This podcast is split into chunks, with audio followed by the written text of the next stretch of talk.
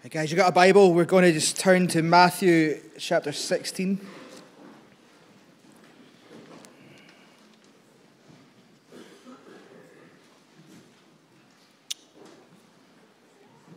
This whole weekender is based on the next book in our little series of First Step books and that were released with 9Marks. This one is on church. Do I have to go? So and today we're going to be thinking about how it's churches that will let the schemes of Glasgow and beyond flourish. And then tomorrow we're working through why our communities need these churches and how we can be the churches our communities need. So that's where we're going for the next day or so. But we all have the most amazing privilege tonight, don't we? To gather and worship in the best city in Scotland. Amen. If you're from Edinburgh, this is the closest to heaven you're ever going to get this side of eternity. Glasgow is the city that is miles better. It's the city of the Clyde, of shipbuilding, of industry, the city of culture the city of sport, city of Tennent's, not people who live in your flat, but the beer. It's the city of Jack and Victor and Isa or Rab C. And if you have no idea who they are, maybe you'll more know what's associated with Alistair Begg or Sinclair Ferguson or John Harper, who was the first pastor of this church before he went to preach in the Titanic. If Edinburgh is a whitewashed tomb, people make Glasgow, right? And yet, Glasgow is also notorious. Notorious for danger. It was the knife crime capital of Europe. It was been deemed no mean city because of the razor gangs that were here. It's also a city infamous for drugs. It kind of trades the claim of the most drug deaths with Dundee every year. Dundee is pretty much Glasgow without anything if it's good. And it's also a city notorious for death. There's been a study which has been called the Glasgow Effect, which is looking at how people in the poorest communities of Glasgow seem to die younger than in comparable communities all across the UK. And most of that is focused in our housing schemes. And yet, the biggest problem with Glasgow is decline. The motto of our city used to be let Glasgow flourish by the preaching of thy word and the praising of thy name. Glasgow had a great gospel heritage. But now that slogan has been shortened to just let Glasgow flourish. And yet we here tonight know that Glasgow will never flourish without the preaching of his word and the praising of his name. A study done by this church, people in this church 10 years ago, found that less than 2% of the people of Glasgow would attend gospel preaching churches. And the least likely place to find a healthy gospel preaching church was in a housing scheme of which Glasgow is 97 alone, never mind the hundreds more in the west of Scotland. And so Glasgow is a great place, and yet it's a place with a great need. And although I'm talking a lot about Glasgow, we know this story is repeated all throughout our land, right? No matter where we are, we see something of this devastation. We see that our schemes are not flourishing. And so, what we want to ask ourselves tonight here as we gather as Christians is how should we respond to that? As we see the kind of landscape of our land, we see the spiritual need in some of our poorest communities. How should we as Christians respond? Or maybe even a better question is how does Jesus respond to that? And so I want us to read in Matthew 16 just one short verse this is in a passage uh, where people were confused about who Jesus was. We have Peter, who I love because he keeps putting his foot in his mouth and he's got a good name. And he says clearly for the first time in the gospel, Jesus is the Messiah, the Son of God. And then Jesus responds to him with a phrase, which, if you're a church planter, I'm sure you know. Matthew chapter 16. I'm going to read verse second half of verse 18, where he says, well, let's read the full verse. I also I say to you that you are Peter, and on this rock I will build my church, and the gates of Hades will not overpower it. Maybe your translation says, I will build my church, and the gates of hell will not prevail against it. Here's my point tonight that it's local gospel churches that will let the schemes of Glasgow and beyond flourish again. It's local gospel churches that will let the schemes of Glasgow and beyond flourish again. And so, from this one verse, I want us to focus on three things. First, the church is God's plan. Second, the church is God's weapon. And third, the church is God's responsibility. And so, again, let's pray together to our Lord and ask Him to speak to us now by His Spirit through His Word. Father, again, as we come before you, we think of the need in our land. We think of the need in our poorest communities, Lord. And left to ourselves, we'd have no clue what to do. And yet, Lord, we're thankful that you call us to yourself. We're thankful that you give us the task to do. And so, Lord, I do pray that you would speak to us now through your word. Show us how we should respond to this desperate need around us, we pray, for Jesus' sake. Amen. Okay, so the first thing I want us to see here is that it's the church that is God's plan. Jesus says very plainly, He will build His church. The word church, like ecclesia, is, is the word for gathering. It's a normal word for people who would gather together. This is the first time in the Gospels it was used in the way we would call church. And yet it would be developed through Scripture as the name of God's people in these places that would gather together around the gospel to proclaim the gospel. And Jesus says he will build his church. Nothing more than that, and nothing less than that. And if we surveyed our housing schemes. I want to ask this evening what ministry would we see happening there? As we think maybe of people we know that live in some of our hardest places, what type of ministry are they likely to come across? What type of ministry are they connected to? And I think if we're honest, we'd find a lot of what we might call parachurch. We'd find great youth projects. We'd find job clubs, food banks, recovery projects. We'd find community work. We'd find family work. Many of these people, Christians, working together to do good things. A lot of these projects, parachurches, pointed people to Jesus, and yet most of them overworked and underfunded. And yet the question I want to ask is is that God's plan?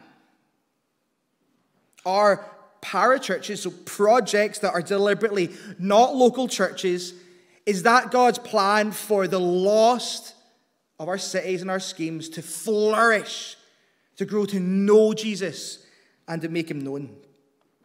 Ten years ago, Mez wrote a blog which turned into a chapter which caused a lot of offense, which I know is the same as saying today is Friday. That's not a surprise to any of us. But the point was that as we read the Bible, actually, we believe it's the local church that our housing schemes need the most. Because we believe it's God's plan for our schemes to flourish in Christ. Now, the argument against this today, isn't it, is that Jesus is talking about his universal church. So we're all God's people, part of that big church. And so, what Jesus is building here is his universal church. He wants Christians any way they can, in all the places they're needed, to live for Jesus and to share the good news of Jesus. And so, local churches are part of that, but they're not the only part of that. And actually, in our culture, often the parachurch is more effective. Because churches come with a lot of baggage, don't they? Churches maybe can slow down the work of Jesus. Churches have been the home to a lot of abuse. And honestly, sometimes that's true. Sometimes churches do come with a lot of baggage. Often churches can slow down the work of Jesus. And unfortunately, church has been a place where people have suffered horrendous abuse. And that is not God's plan. Some of us are hurting from that, maybe even this evening. And yet, the key point as we ask this question still has to be but what is God's plan? What is God's plan to let our schemes flourish? And as we read the New Testament, especially Acts and the epistles, we see exactly zero mission, which is not ultimately rooted in or accountable to the local church. Indeed, as we read the New Testament, we see exactly zero Christians who are not meant to be committed members, if you like, of local churches. Now, I know what some of you are thinking. You're like, Pete, have you not read that bit about the Ethiopian? Because that's the card we're going to bring out, and that proves that it's not all about the local church. And yet, I think if we read the flow of Acts, I think we need to understand, even when Jesus, when Philip meets this Ethiopian eunuch in the middle of nowhere, that we're to see a missionary sent from Hope Community Church Jerusalem, seeing him share the gospel with somebody in the middle of nowhere, and then send him to plant Hope Community Church Ethiopia, or if he likes, Philip Memorial Church in Ethiopia. That would be good too, right? All of this is still rooted and flowing from the local church. And we often say at our church, the Christian life, therefore, is meant to be the local church life. Christian life is the local church life. And if we think about it, local churches are remarkable places. The things that we see, the things that happen in local churches, you wouldn't see together in one room anywhere else. It's like part of hospital, it's like part of school. There's like the work you might see at a community center or a support group, but it's all this one big family where you've got people that would never be in the same room together, committing together and loving Jesus and loving each other. You've got young people and old people and everybody in between. You've got rich people and poor people. You've even got the weird uncles and the kind of freaky cousins over in the corner, right? And they're all one together, loving Jesus and living for Jesus. And so as we see this, I think it's fair to say that the local church is not God's primary mission in fact, if we see the New Testament that way, it's his only mission. As we look at the wider context of Matthew 16, we would read about the keys of the kingdom, the authority to work in Jesus. And he gives that first to the apostles, but then, as we work through the New Testament, to the local church. That's why, as Paul is going on these missionary journeys, he's always circling back to install elders and constitute churches. See that in Acts 14, for example for Christians are designed to flourish, committed to fellow Christians, and submitted to godly elders gathered at a local church. And unbelievers are meant to be reached by local churches who scatter into the communities and preach the gospel of Jesus Christ. Maybe it helps to think about it this way. If you think about a map of Scotland, right? If you zoom out of the map of Scotland, you've got a little dot where all the people there, all you would see is a map with loads of dots on it, okay? That is the people, that's the people of Scotland. But as you zoom into that map, you would see that there wouldn't be one person, one dot all over Scotland that wasn't in a region of Scotland. Right? They'd all be in Glasgow or Dunbartonshire. Some of them over kind of Fife way, so they wouldn't want to be there, but they are. And, and everybody in the whole of Scotland is in some region when you zoom in close enough. And if you think about the universal church, when we zoom out and we see God's people all over the world, we see God's people spread over every country, every people group. But when we zoom into that map, God's plan is for every one of his people to be covered within the boundaries of a local gospel church. For we're not designed to flourish as homeless, Lone Ranger, do it yourself, even parachurch Christians. We're designed to flourish as local church Christians. And historically, this hasn't been controversial. It's only in recent years that we have severed the local from the universal. But the, the universal church was never meant to be seen apart from the local church. God's plan in His world is for communities to be covered not just by Christians, but by local churches. That's how he builds his church. Now, if you'll give me that, I'm sure there's a lot of people want to disagree, and we can fight about that afterwards. I mean, I'm sure I'll let you win, but anyway. If you give me that, let me share some implications of that for us.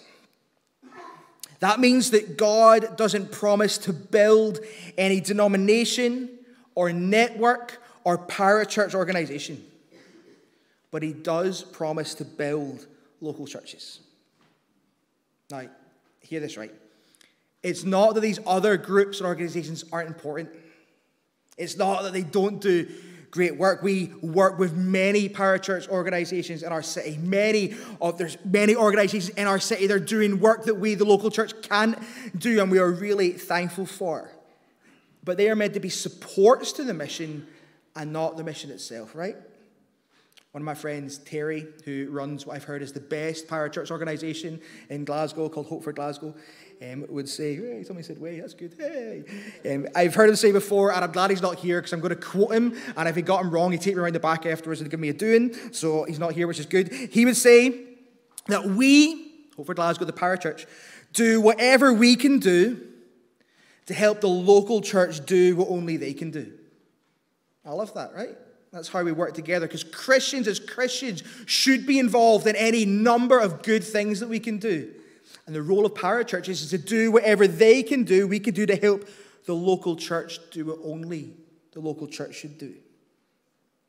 And that's why all of what we used to do with 20schemes, all of our ministries, 20schemes music, and 20schemes women, our ragged school, our kind of like directors going about in Teslas, all of that is for the purpose of the local churches that we support, right?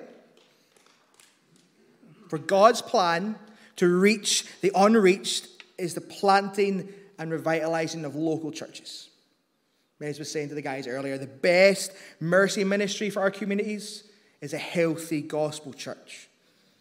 If we want the light to shine again in the darkest places of Glasgow and the West or Edinburgh or beyond, we need to be doing whatever it takes to get the local church gospel light to shine brightly.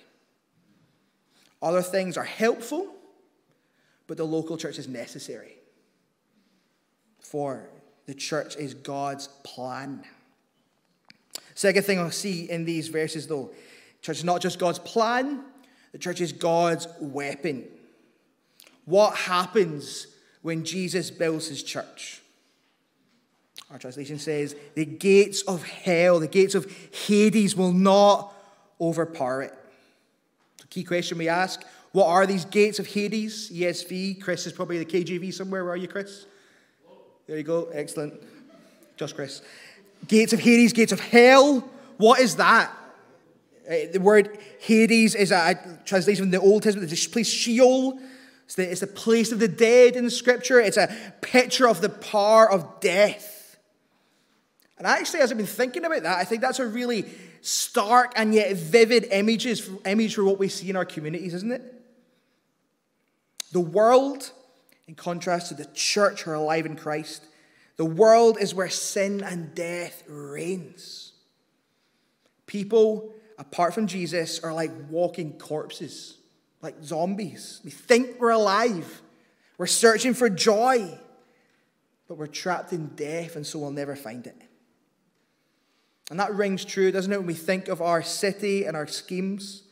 There, the powers of sin and death seem to reign.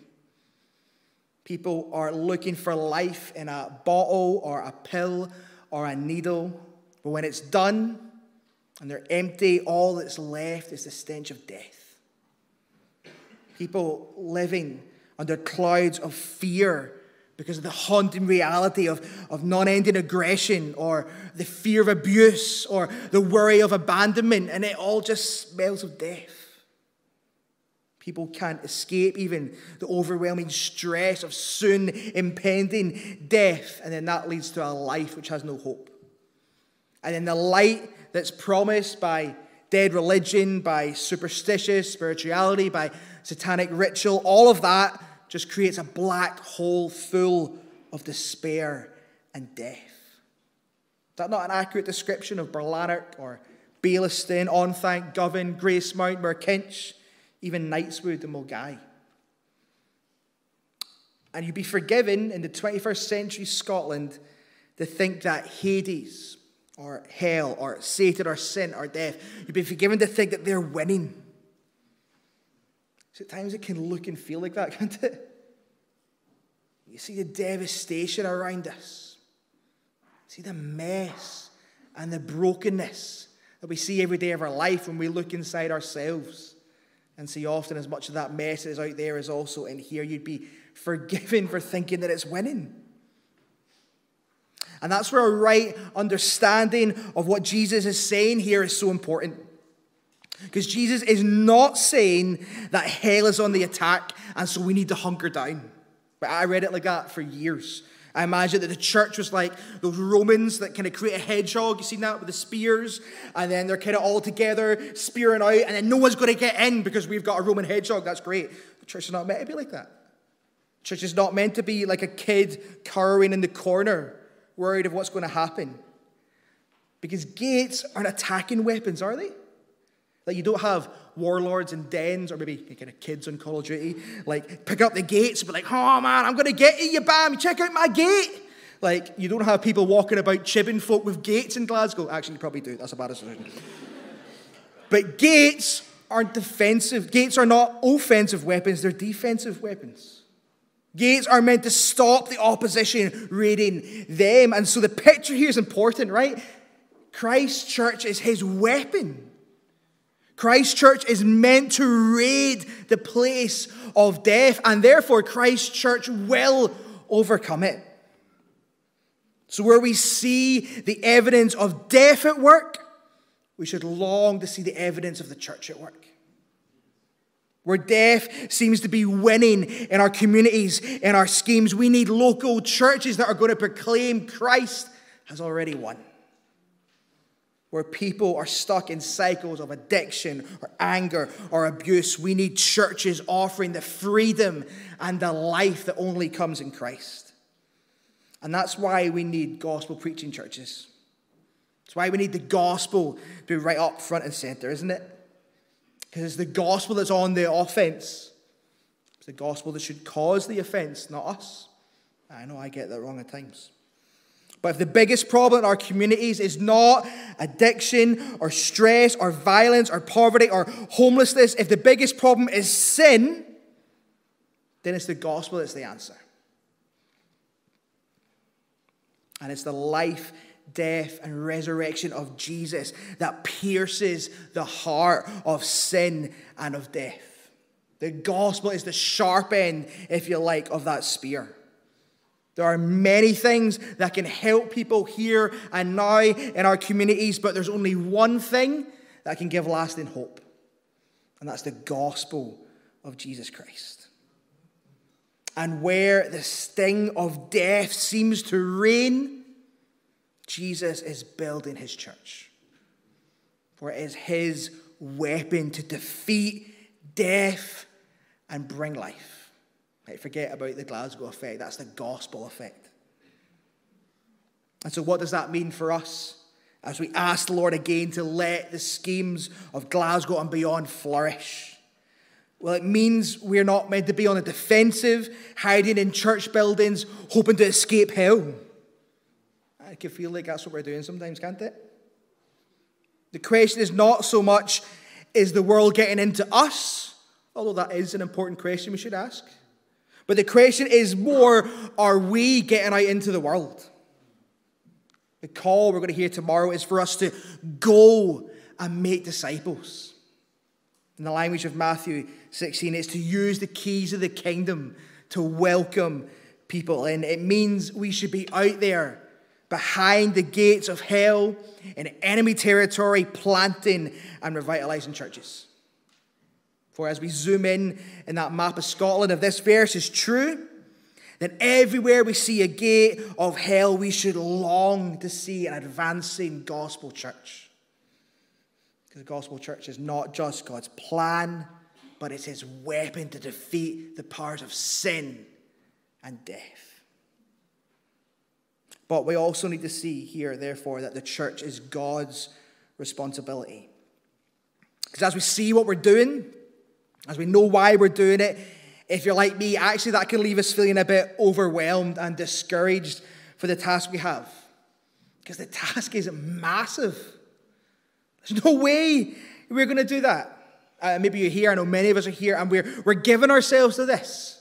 And we, we know we get this, and we're, and we're trying to live that out, but we're run down and we're weary because there's just so much to do, and that's just our community. And we see the communities all around about us. There's so much to do, right? If less than 2% of Glasgow attend gospel preaching churches, if the schemes are some of the darkest places in our lands, then how on earth are we going to make a dent in that? Now, that's what you're feeling. In many ways, that's the right thing to be feeling. That's why we need this third reminder is not just God's plan, it's not just his weapon, but it's also his responsibility. So Jesus says, I will build my church. Two emphases to note there. First, he says, the church is his church, which means the universal church belongs to him. We are his. And because they're intrinsically linked, that means every true local church is Christ's church. We often say that we, my church, or come to our church, or maybe you think of a 20schemes church or an FIC church or a free church, and, and that could be fair, right? That can help us identify things and, and kind of think through what's going on. But let's not let that confuse us from what's really going on. Every true church is not our church, it's His church. Jesus is the authority in it, Jesus is the head of it. That means it's His word that matters. That's why we preach the Bible and don't give our own thoughts. And it's His blueprint that should be followed. That's why we constitute churches and work to be churches that the Word calls us to be, not that we just think that might work. Jesus says the church is His church, but also note that He says, therefore, that He is the one responsible for building His church. That means ultimately, building of his church, the success of his mission, relies not on us, but on him. And that's good news, isn't it? When we see the need and then we look at ourselves and we get overwhelmed, it's freeing to know that it's his responsibility, not ours. Now, that might destroy us if we're proud, but if we're weary, it soothes our soul and it'll let us sleep at night, won't it? The success of Christ's church depends not on us, but on Him. Now, we're responsible. We're responsible to be obedient. We are responsible to be faithful, but we're not responsible to smash down the gates of hell. We are responsible to preach the gospel, but only God can save sinners. In fact, he says that even in this passage, verse 17. Only God revealed that to you, Peter, because the Lord is the one who brings life where all we see is death. God's sovereign, God's in control. It's His church. And yet, that theology of His sovereignty isn't therefore meant to free us up to do nothing. Some of you may be thinking that. You're like, high five, I'm going to put my feet up, watch more Netflix. This is a good sermon to listen to. That's not the point, right? God's sovereignty is not meant to free us up to do nothing, it's meant to free us up to do everything that we can do to help build His church, knowing that it doesn't rely on us, but that it relies on Him. So we plant, others might water, but God gives the growth. For Psalm 127 says, Unless the Lord builds the house, his laborers labor in vain. It's his responsibility. And to prove it, what did he do? And to prove it, it's all on him and not on us. What did Jesus do to build his church? Well, he willingly gave up his own life for his church. On the cross, he tasted defeat so his church could taste victory. Jesus took on the curse of death so we, his people, his church, could know the blessing of eternal life. Jesus raided hell to free us. And the gates of Hades could not hold him because he smashed them down, he rolled the stone back, and he walked straight back out of death and he lives. And so he will not be defeated. You see, the success of Christ's church was bought at a staggering price. And yet, his resurrection guarantees that it will be a glorious success. Now, it might not feel like that in the moment. When we go back to our churches, to our communities, it might not feel like a success. It might be not be going the way we have planned it. We might feel like we are failures. This is not working. We might just see death. We might just feel the heat of the battle. But though the devil is throwing punches, soon his head is going to hit that canvas.